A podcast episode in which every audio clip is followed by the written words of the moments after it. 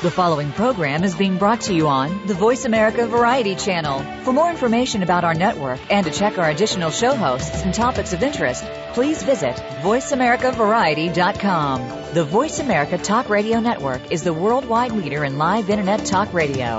Visit VoiceAmerica.com. The views and ideas expressed on the following program are strictly those of the host or guests and do not necessarily reflect the views and ideas held by the Voice America Talk Radio Network, its staff, and management.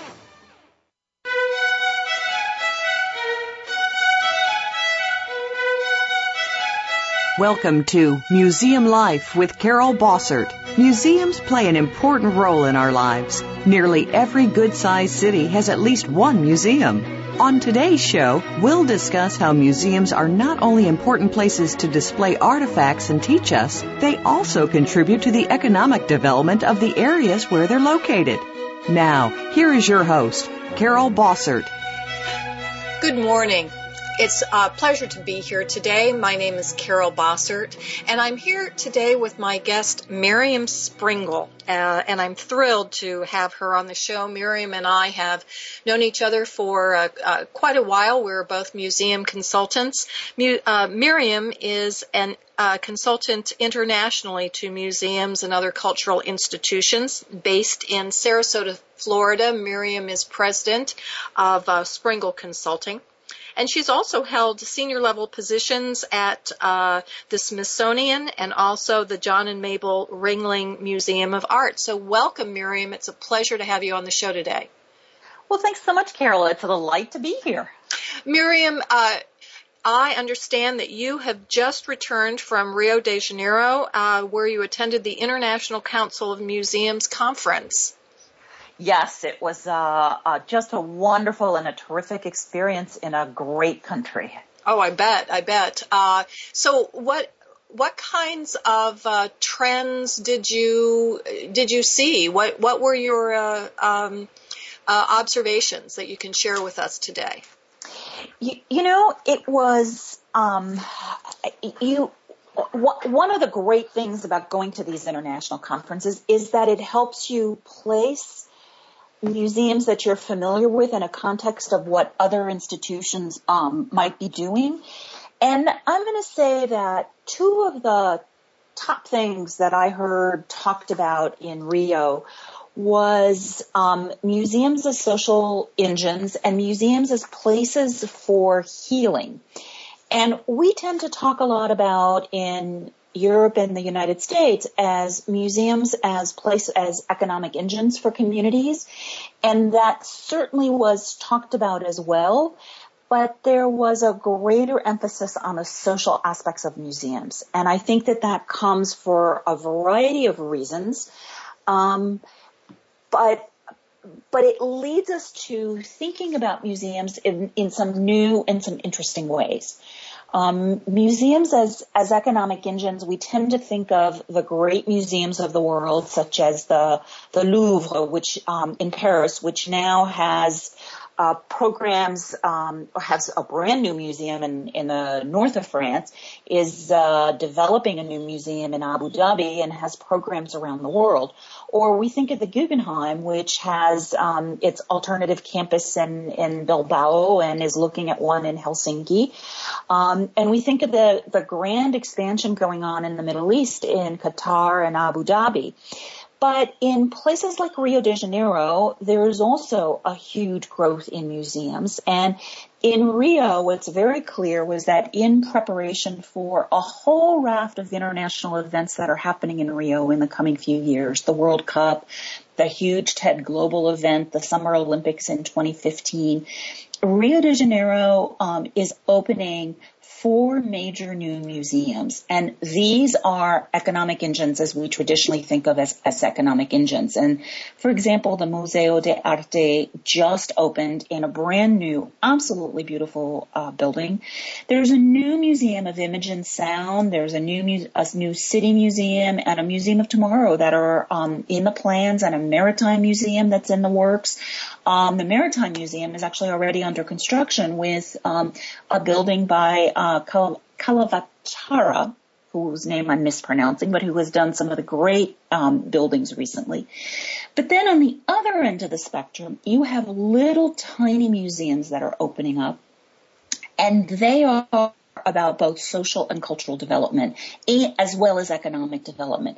And for example, there's a series of new, very small, what, are referred to as eco museums um, on the Amazon River near the mouth of uh, the Amazon, um, just outside of Belém. Um, and Eco museums is a, a, particular type, type of museum. It's a movement that began in France in the 1970s, and it acknowledges that the whole community is a museum and that you can't pull the objects out of the community and put them in a building under a glass box. That the the meaning of the objects is in daily use. It is the landscape that is as important as the objects, and so these um, this new eco museum on three little islands in Amazonia um, has given the opportunity for a whole for the residents there to essentially develop ecotourism, but an ecotourism that is absolutely grounded in sharing their culture and their knowledge. So the work begins with researchers who create what they call a biomap and who identify both cultural and natural resources. And um, people can then, the, the local residents can then use that and with advice from others can create literally a, a, a source of economic um, gain that at the same time preserves and promotes culture, which I think is a, a different way of thinking of museums as, as economic engines, um, and leads us into what I think I, what, what I certainly saw in presentations from around the world that I was hearing, which is the role of museums as engines for social change. And that ranges in all kinds of ways, but I was very struck by a presentation by um, the director of education at the Fine Arts Museum in Sao Paulo in, in Brazil. And uh, in the United States, we don't talk, we, we talk a lot about our rights, but the right to culture is not something that is in our vocabulary. And in a lot of other countries it is. And for example, it stems from the 1948 Declaration of Human Rights and one of the inalienable human rights is um, the right to culture, to participate in cultural life. And in Brazil, the Brazilian Ministry of Culture has defined what it means to participate in cultural life. And it includes rights that are to um, uh, the, the right to free creation. And by free, it's not a financial free, but it is an I can do what I believe is important free. And the right to free access, to free dissemination, um, to participation in discussion, the right to authorship. In other words, if I as an individual have created something, it is mine. It doesn't belong to somebody else. Um, and the right to cultural exchange. And so uh, we we heard about examples in which um, the the what is essentially a one of the major fine arts museum in in Brazil and in Latin America, the Fine Arts Museum in Sao Paulo, develops programs um, and certainly museums in the U.S. are doing these kinds of programs, which uh, just a, for instance, which which really struck me, and it struck me in part because of vocabulary. Um, they're not saying they work with the homeless; they are working with st- street dwellers. And I've been using on that word, and it means something completely different than homeless or vagrant, which is the term that tends to be used in, in the U.S. But these are programs um, that are long term. There are consistent interactions. Uh, the the street dwellers are in the museum once a month, and over the course of three years, this led to an exhibition in the museum of their own work of art. And that I think, um, while we have examples like this in the United States. They are not grounded in the same way in cultural policy. And, and that's what I mean by one of the trends I'm seeing is museums as engines of, of social change. Yeah, let me stop you there, Myriam, because you know the question that that uh, and I and I think you're actually beginning to answer it, and you did answer it with your the example of of the street dwellers. Is it, how does envisioning your your mission or your purpose as being an a social engine or an engine for social change um, versus seeing your you know identifying yourself as an economic engine how does that then lead a museum to make different kinds of decisions about where they put their resources? Well i think it's it's implicit and it's that once you have made that kind of decision, it's not that you no longer do the scholarship and the research and um, all of all, all of those. I'm going to say all of those more traditional things that we associate with with museums, but it's that you start to think in different ways how you deploy programming, how you deploy interactions between the museum and individuals. Um, another example that I think really underscores this is that um, Jorge Melguizo, who was the Secretary of Citizen Culture in Medellin, Colombia. And I think that's just a fascinating title. So he's not a museum person and he's not a museum director, but as Secretary for Citizen Culture was responsible for the cultural life of Medellin. And 10, 15 years ago, as I think we all might recall, Medellin was the heart, was the center, I'm not going to use the word heart, was the center of um, drug and cocaine production. And it was an extraordinarily violent um, city. And Jorge Melguizo describes basically a culture of violence where children do not play outside because people are shot left and right, and where that level of violence really totally changed the city. Um, and essentially, that's a city that basically said, enough. This is enough. This violence, this very deep corruption has to stop. And as a government entity, they made the decision that arts and cultural life was what was going, was one of the tools to make that change. And so government funding for culture went from, um, as he described it, 0.2% of the city's budget to 5%. But what that results in is, is something very powerful.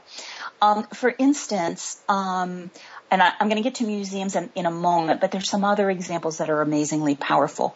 Libraries were deliberately built on what had been prison sites. And they were kept open literally from 8 o'clock in the morning into the evening because children had no place to go because it was unsafe to walk from home to school. And there was no place to gather as kids outside of school hours because it wasn't safe. So the library became that place. Then another example is that is of a neighborhood center that was placed on top of a dump. So where you went to put your trash became a building, a neighborhood center, a place that was safe and open. And from a museum point of view, this is, this I think is just an amazingly beautiful quote. But as Secretary for Citizen Culture, he said, if we can spend 40 million resurfacing streets, why can't we spend 40 million fixing the holes in our hearts? And museums became free and attendance went through the roof. So that instead of saving your money for this to become a big deal family event on a weekend, going to a museum becomes something where you can stop in for a moment. You can go look at two or three works of art. You can go experience two or three exhibitions and then leave and then come back the next day or the next week or the next month. And culture becomes much more embedded and the culture of museums becomes much more embedded in, in your life. So that I think is a real example, this Medellin, Colombia example of how you use museums and museums within a broader community context to really make a change. And of course, that's an, the, the Medellin example is an amazingly powerful example because Medellin is now a transformed city. And it's examples like this that have communities around the world uh, rethinking the role of museum and the way in which museums uh, and and the importance and the value of museums in in Rio de Janeiro, and we were in Rio, so um, we heard lots that examples in, in Rio. But in in the province of Rio de Janeiro only, there are 50 new museums that have been created in the last few years. Um, these museums range from the great big museums that international visitors are going to want to go see, um, particularly when all those international visitors come for, for all the international events in Rio, to the much smaller museums that range from small museums in the favelas, and I think we, we've all heard the, the term favela, which is the, the very poor neighborhoods in Rio de Janeiro. And while international visitors can go on tours of the favela where you go with a guide and you are quote unquote protected and safe to go see what a favela is like, these museums do not have the aspiration of becoming major cultural destinations. They have the aspiration of being a place where people in the community can tell their story, can preserve their heritage, and can preserve their culture. And um, these are just very powerful examples, I think, of the range of how we are redefining what a museum is. Our traditional definition is that it's a place that's big, that's grandiose, and there's been a lot of work around the world to make museums more welcoming to a broader range of audience. But this is also uh, uh, a discussion to to make museums that come out of communities that are much more grassroots oriented Yes, and uh, and and I think also, just to interrupt you for a minute, I think it means that these are institutions who are looking at so at social change and looking at their local community as opposed to perhaps just looking uh, or, or validating themselves as economic engines, which might lead them to different kinds of, of activities. I'm going to stop you here. We're going to take a short break, and when we come back, more with Myriam Springuel.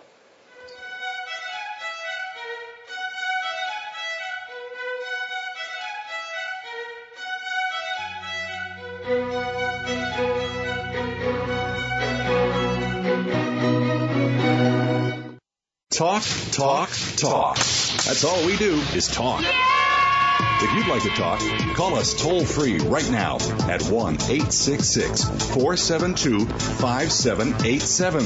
1 866 472 5787. That's it. That's it. VoiceAmerica.com. In the spirit of Have Couch Will Travel, Dr. Carol Lieberman creates a haven of sanity in an increasingly insane world. Each day we are bombarded with news of events that have never crossed our wildest nightmares. Society is spiraling out of control and everyone is reeling from it.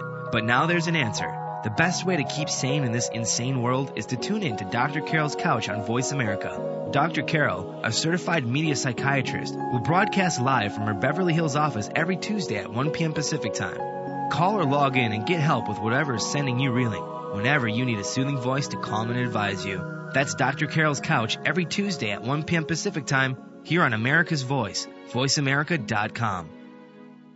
Many people are seeking to make a difference in the world, but few actually have the tools to do so. Every week, host Mary Beth Lodge and her guests will have you thinking forward and will give you the tips to keep your life goals, priorities, and choices on track. The result is an easier, happier, and more inspired life. The name of the program is What Matters. Tune in every Wednesday at 9 a.m. Eastern Time, 6 a.m. Pacific Time on the Voice America Variety Channel. What really matters is the positive changes that you'll bring to your life and the world just by listening. Talk, talk, talk. That's all we do is talk. If you'd like to talk, call us toll free right now at 1 866 472 5787. 1 866 472 5787. That's it. That's it. VoiceAmerica.com.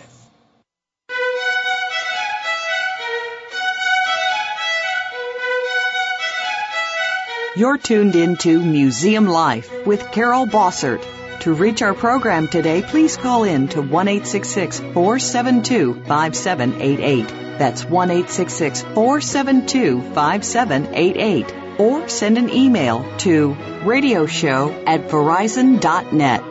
Now, back to Museum Life. Hey, this is Carol Bossert, and I am here today with Myriam Springuel. And Myriam and I have been discussing some of the trends that she's been uh, noticing, uh, particularly as she's just returned from the International Council of Museums in Rio de Janeiro. And of course, just having had an opportunity to go to Rio, I'm very jealous, Myriam. But uh, but more importantly, I think you're you're making some very interesting and very important points that uh, uh, U.S. museums uh, need to be taking note of as well, and that is sort of this difference between uh, being motivated to, to by economic uh, uh, identifying yourself as an economic engine and being motivated by identifying yourself as a social engine, an engine for social and civic change.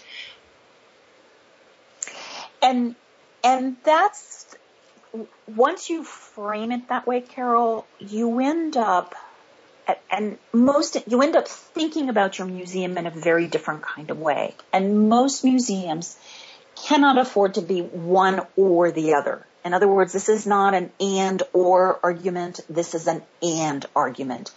Um, and the and in many ways you can think of it as a as a being on a on a spectrum and how much of an economic engine are you and how much of a ch- social change engine are you but in some ways when you marry the two together you you can make some really profound differences and i think that the concept of the eco museum which is a broadening of the definition of museums from the building that houses culture to the community. And that the entire community, including the farms, the agricultural plot, um, the fishing boats, that all of these are part of the community's heritage and the way in which you express yourself as, as a culture. And uh, another example that I was really fascinated by is what is um, a, a, small house museum in Armenia. Um, it is the Hovhannes Tumanian. Hovhannes Tumanian is is an Armenian um, 19th century scholar. Things that he did was collect fairy tales um, from Armenia, and this is his, uh, his, from what I gather, this is, this was his home. And so this museum's mission is to preserve, um, the her- his heritage.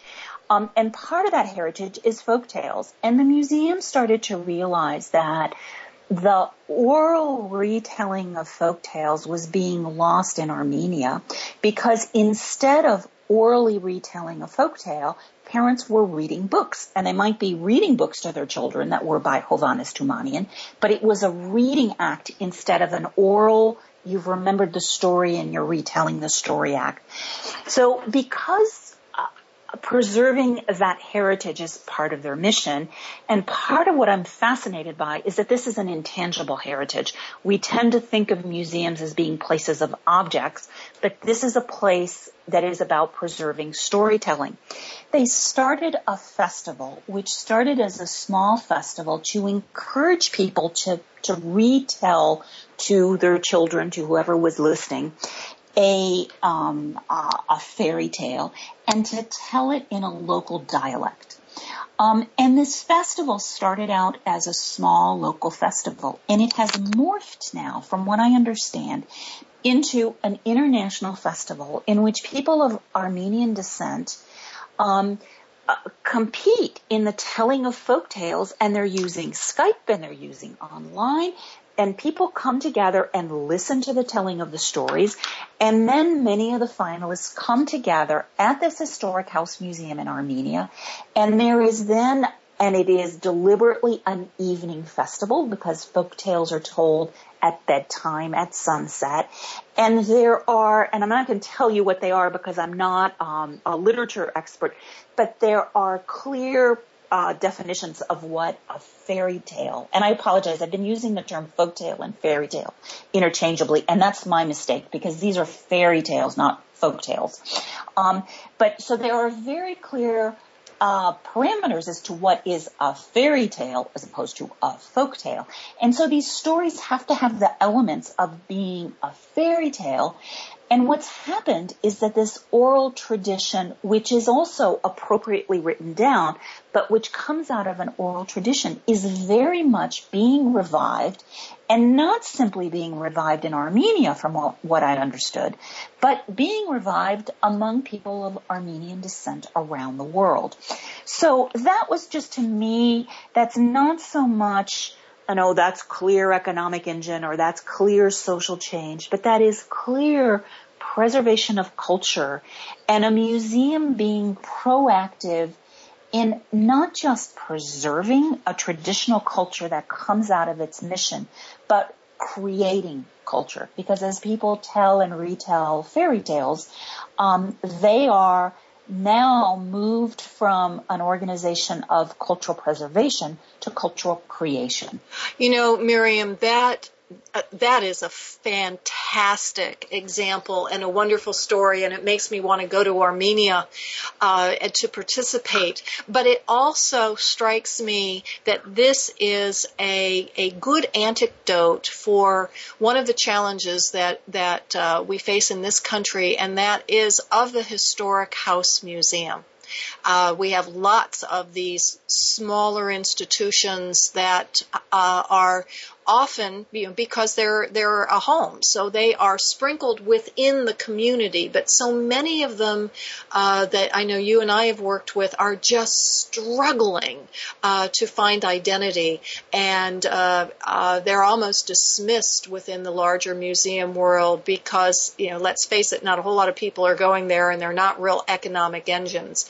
But it, it seems to me that they are the ones that could be posed so well to provide this kind of of uh, uh, uh, cultural heritage or cultural touchstone for their local community, and if they can do that without having to apologize saying, you know, we're you, our, our our topic, our our our focus is is not national or international, and I think that's some sometimes where where we uh, we get hung up is that if we don't have a great big international mission where we continue to apologize that that what we're doing in our local community is just not grand enough for anyone to take notice.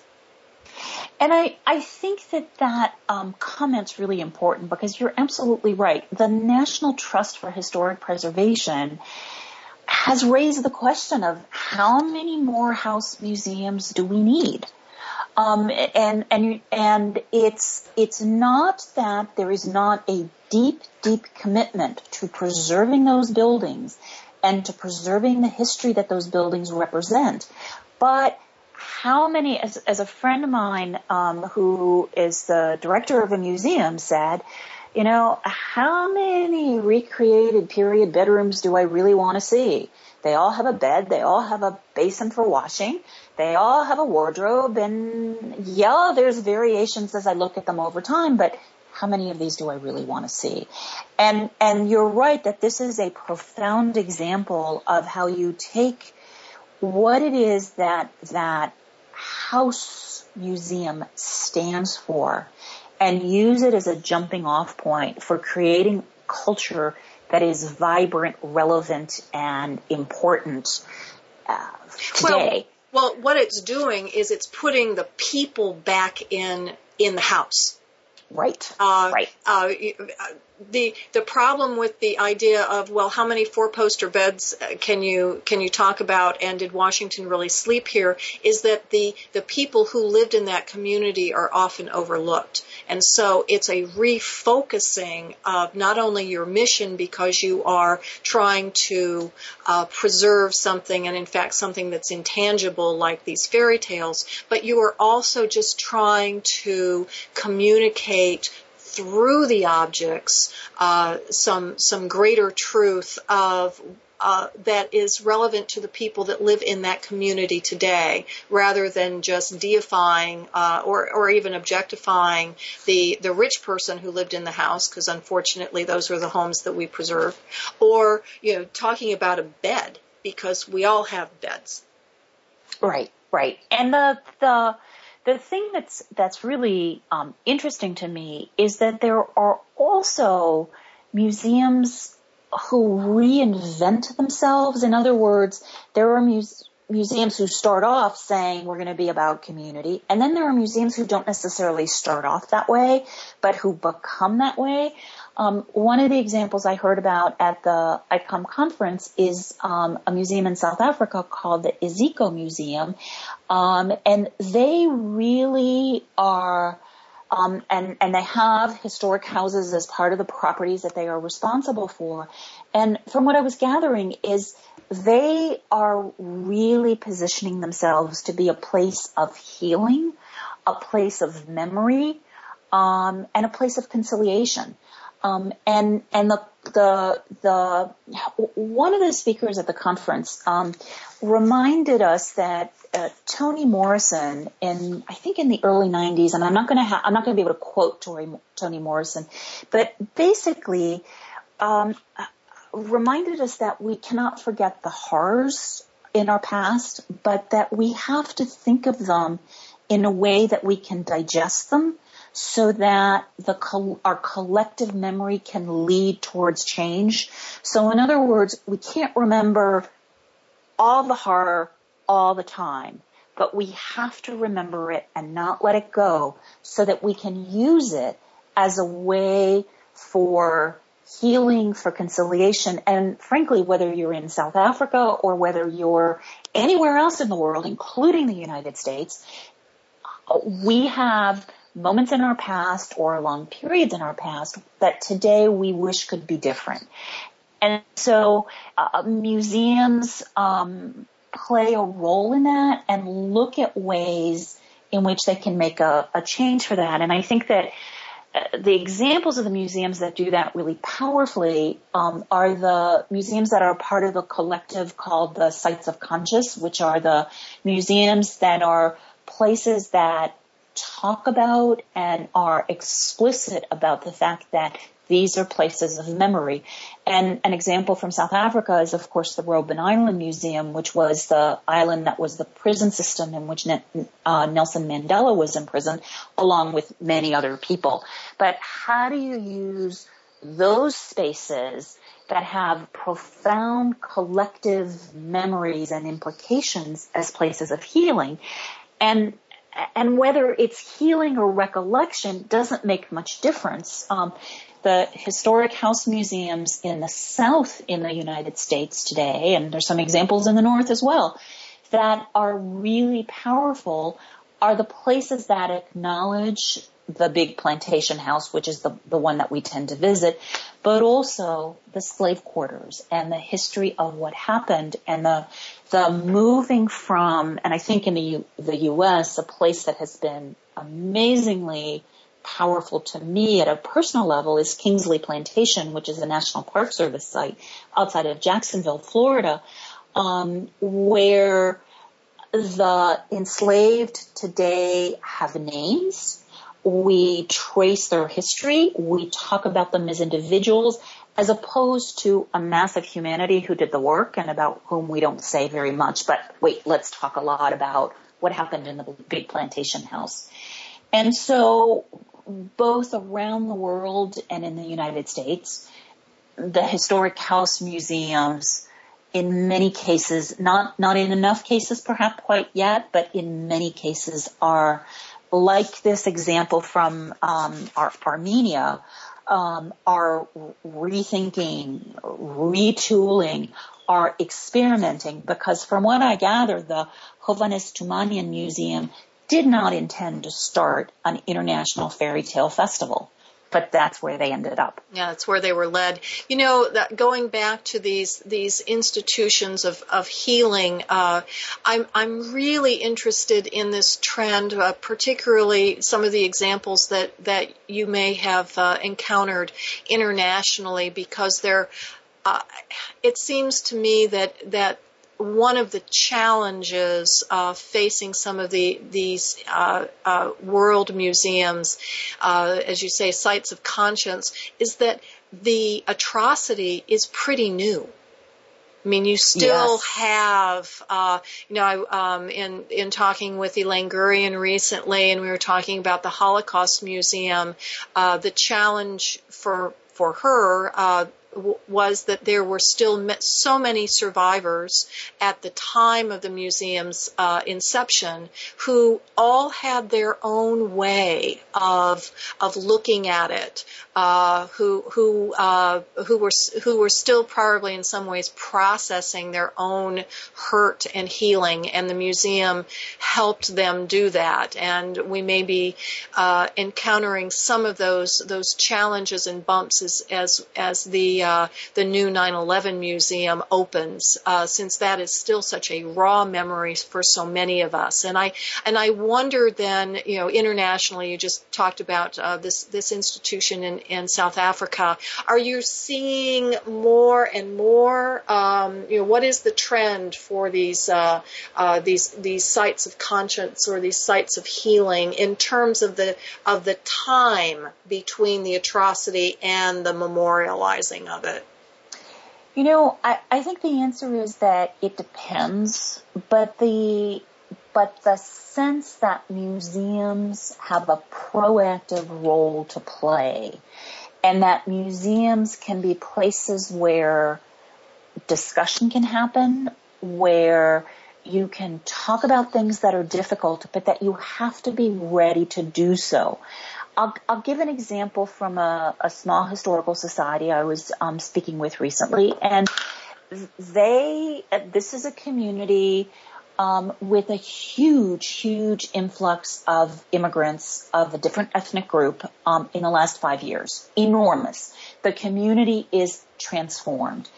And we were talking about um, some long-term thinking for this for this small museum, and they they basically said, you know, we we are working really hard to make this immigrant community feel welcome.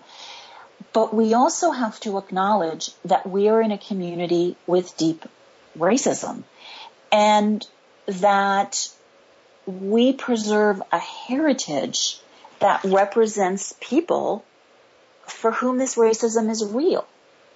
It's part of it. It's, you know, ask them to open their mouth and you're going to hear it.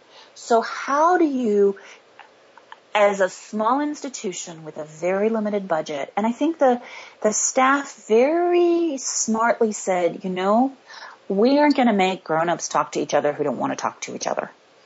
But we can, when we have school groups come through the museum, we can talk about heritage and culture that acknowledges the heritage and culture of this community. And since these kids are brand new migrant kids, it's not their heritage and culture, but we can talk about the heritage and culture that is embedded in the ground we're standing on and the heritage and culture that the kids are walking through the door with.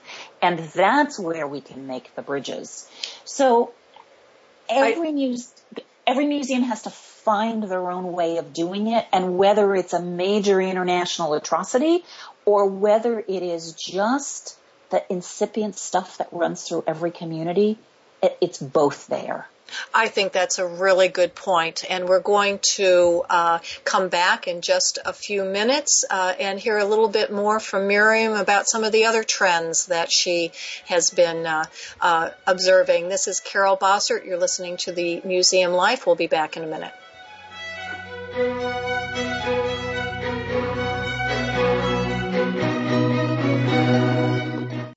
Talk, talk, talk. That's all we do is talk. If you'd like to talk, call us toll free right now at 1 866 472 5787. 1 866 472 5787. That's it. That's it. VoiceAmerica.com. Do the adventures of Indiana Jones leave you curious about this exotic and unusual profession? If so, don't miss Indiana Jones Myth, Reality, and 21st Century Archaeology with Dr. Joseph Schuldenrein.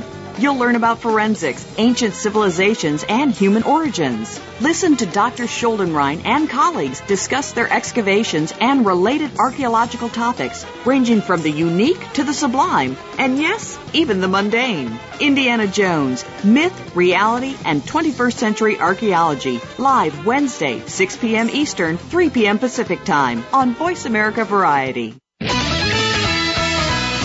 There are over 140 million products manufactured worldwide.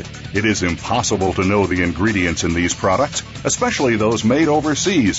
Stan Salat Jr., President and CEO of the HSF Mark and the Counterfeit Mark Alliance, is the host of People to People, working together for your safety.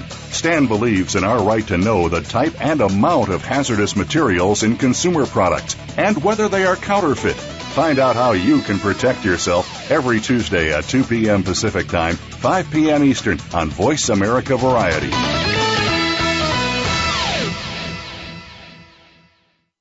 News, opinion, your voice counts. Call toll free 1 866 472 5787. 1 866 472 5787. VoiceAmerica.com.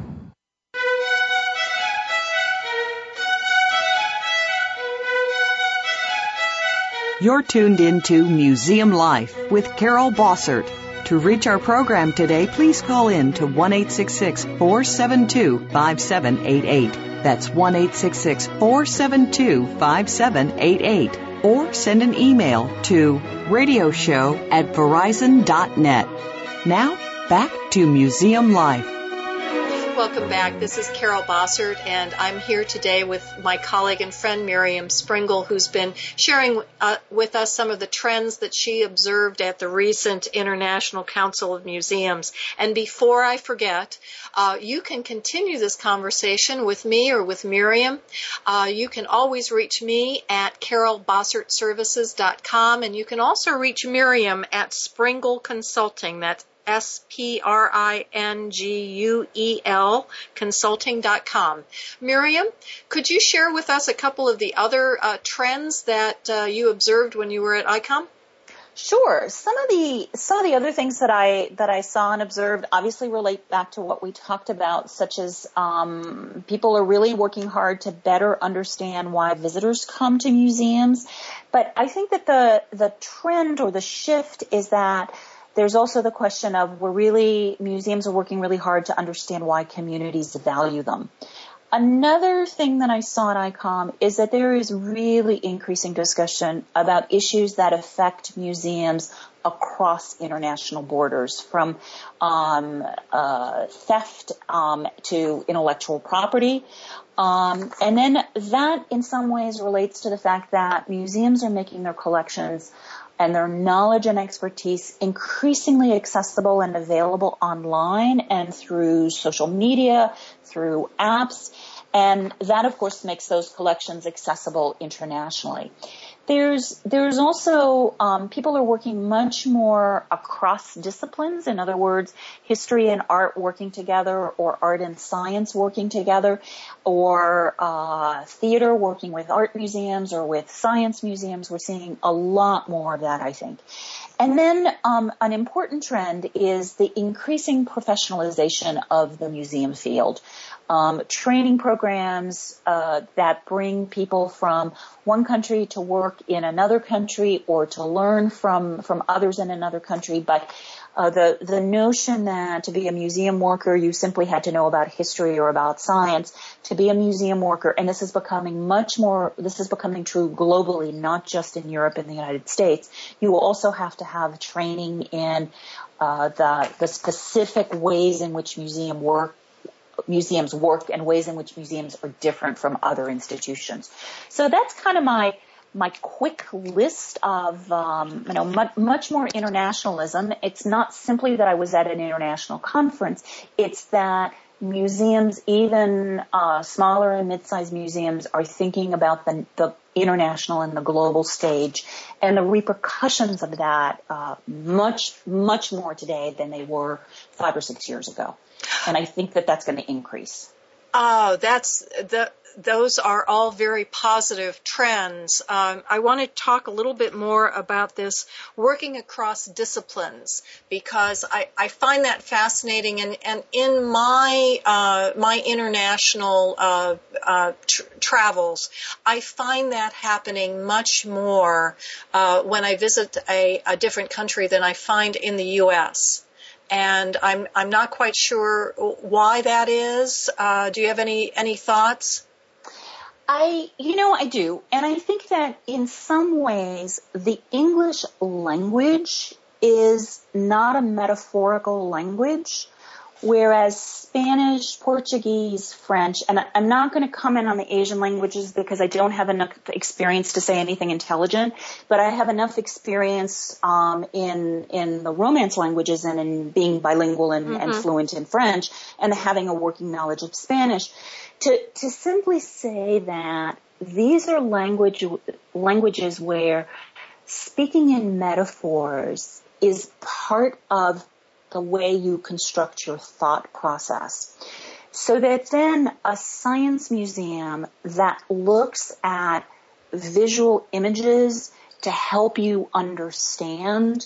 Um, one of one of the the speakers basically looked at one of the keynote speakers um, looked at science museums around the world, and in Latin America, it really using metaphor to explain science is part of the way you explain science because there's a real profound understanding that to get scientific concepts, you're not just getting them at a language level. And I'm going to say that in the United States, we, we, when we speak American, as opposed to English, we get that in the art museum, you don't you you can't just use words to talk about a work of art. I don't think we get that in the same way when it comes to a science museum. In other words, I think we all verbalize and can say, gosh, if a musician could have said it with words, he would have been a poet. If a painter could have said it with words, he would have been a novelist. We don't say that in the sciences. And, and so I think that in Latin America and in some of the European countries, the notion that um, that you use that you use beauty, that you use aesthetics, that you use repeated images of a spiral, for example, to explain a scientific concept is embedded in the way people think. And that's why we see some differences in the way concepts and ideas are presented and explained in, in, in some of the science museums. Um, Another example that I heard about is at the Athens University Museum, which is a science museum. And there, there um, the person describing um, that particular program was really clear about saying, we're not a museum that's particularly interesting to kids. Um, you know, we have 19th century scientific equipment that's kind of obsolete and isn't hugely exciting. But they have, it's not simply that they have used theater, which a lot of museums are doing, but they've taken it to one more extension and they've used puppetry to talk about scientific concepts. And don't think don't think Sesame Street, which is what we tend to think of as puppetry in the United States. Um, the the tradition of of puppetry in other parts of the world and in Greece in particular is is very deep and is part of the storytelling tradition.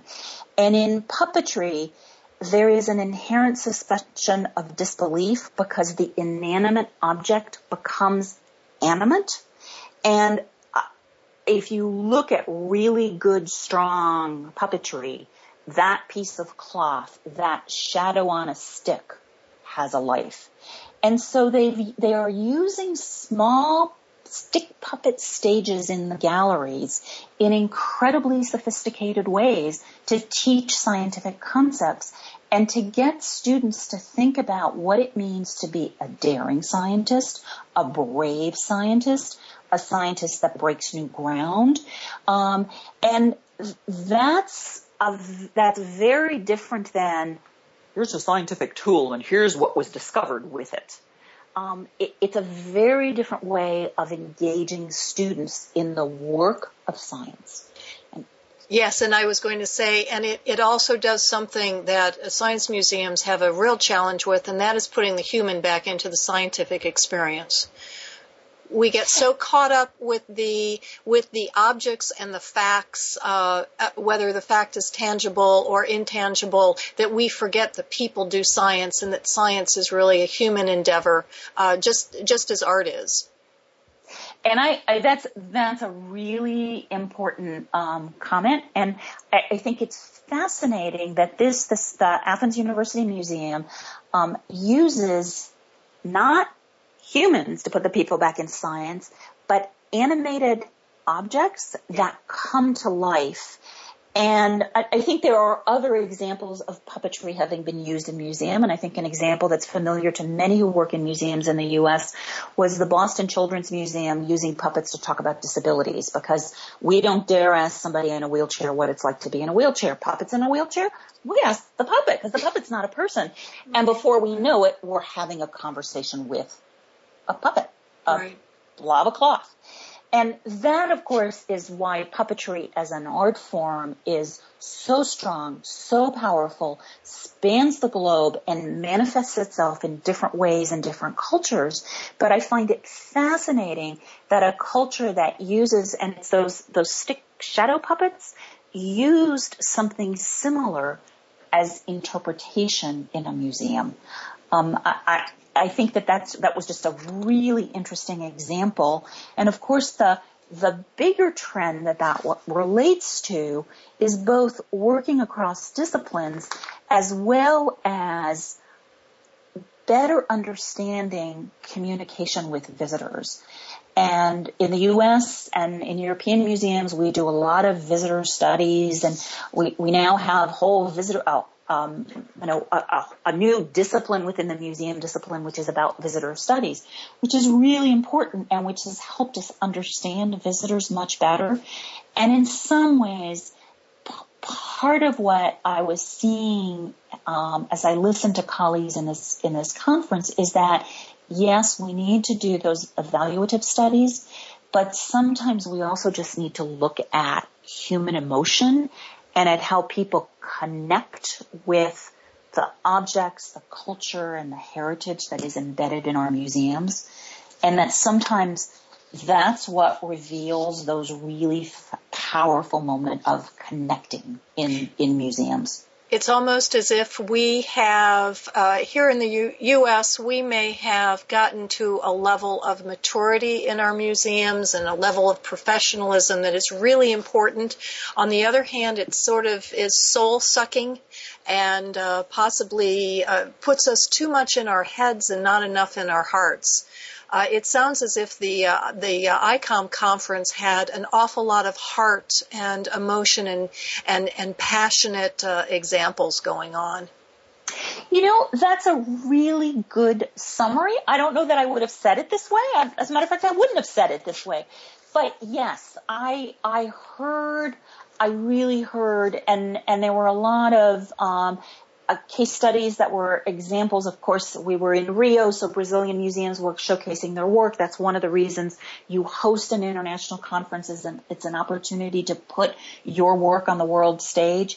And, and passion and heart are two characteristics that I, I, I would say I heard over and over and over again.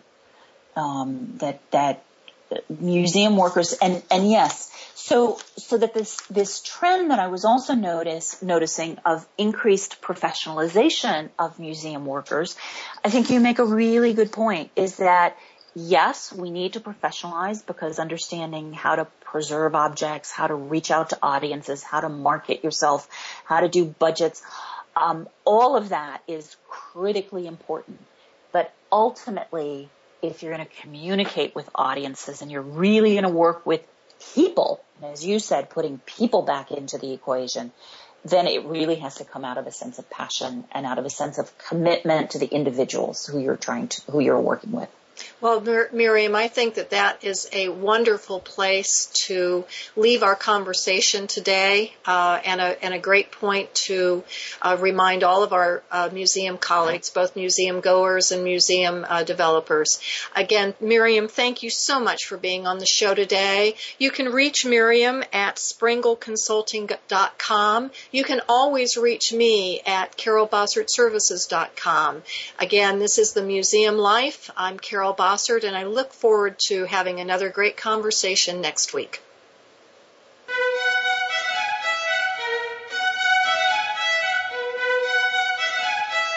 Thank you for tuning in this week to Museum Life. Please join your host, Carol Bossert, again next Friday at 7 a.m. Pacific Time, 10 a.m. Eastern Time on the Voice America Variety Channel. With the weekend coming up, why not plan a trip to your favorite museum or one you've never been to? Thank you.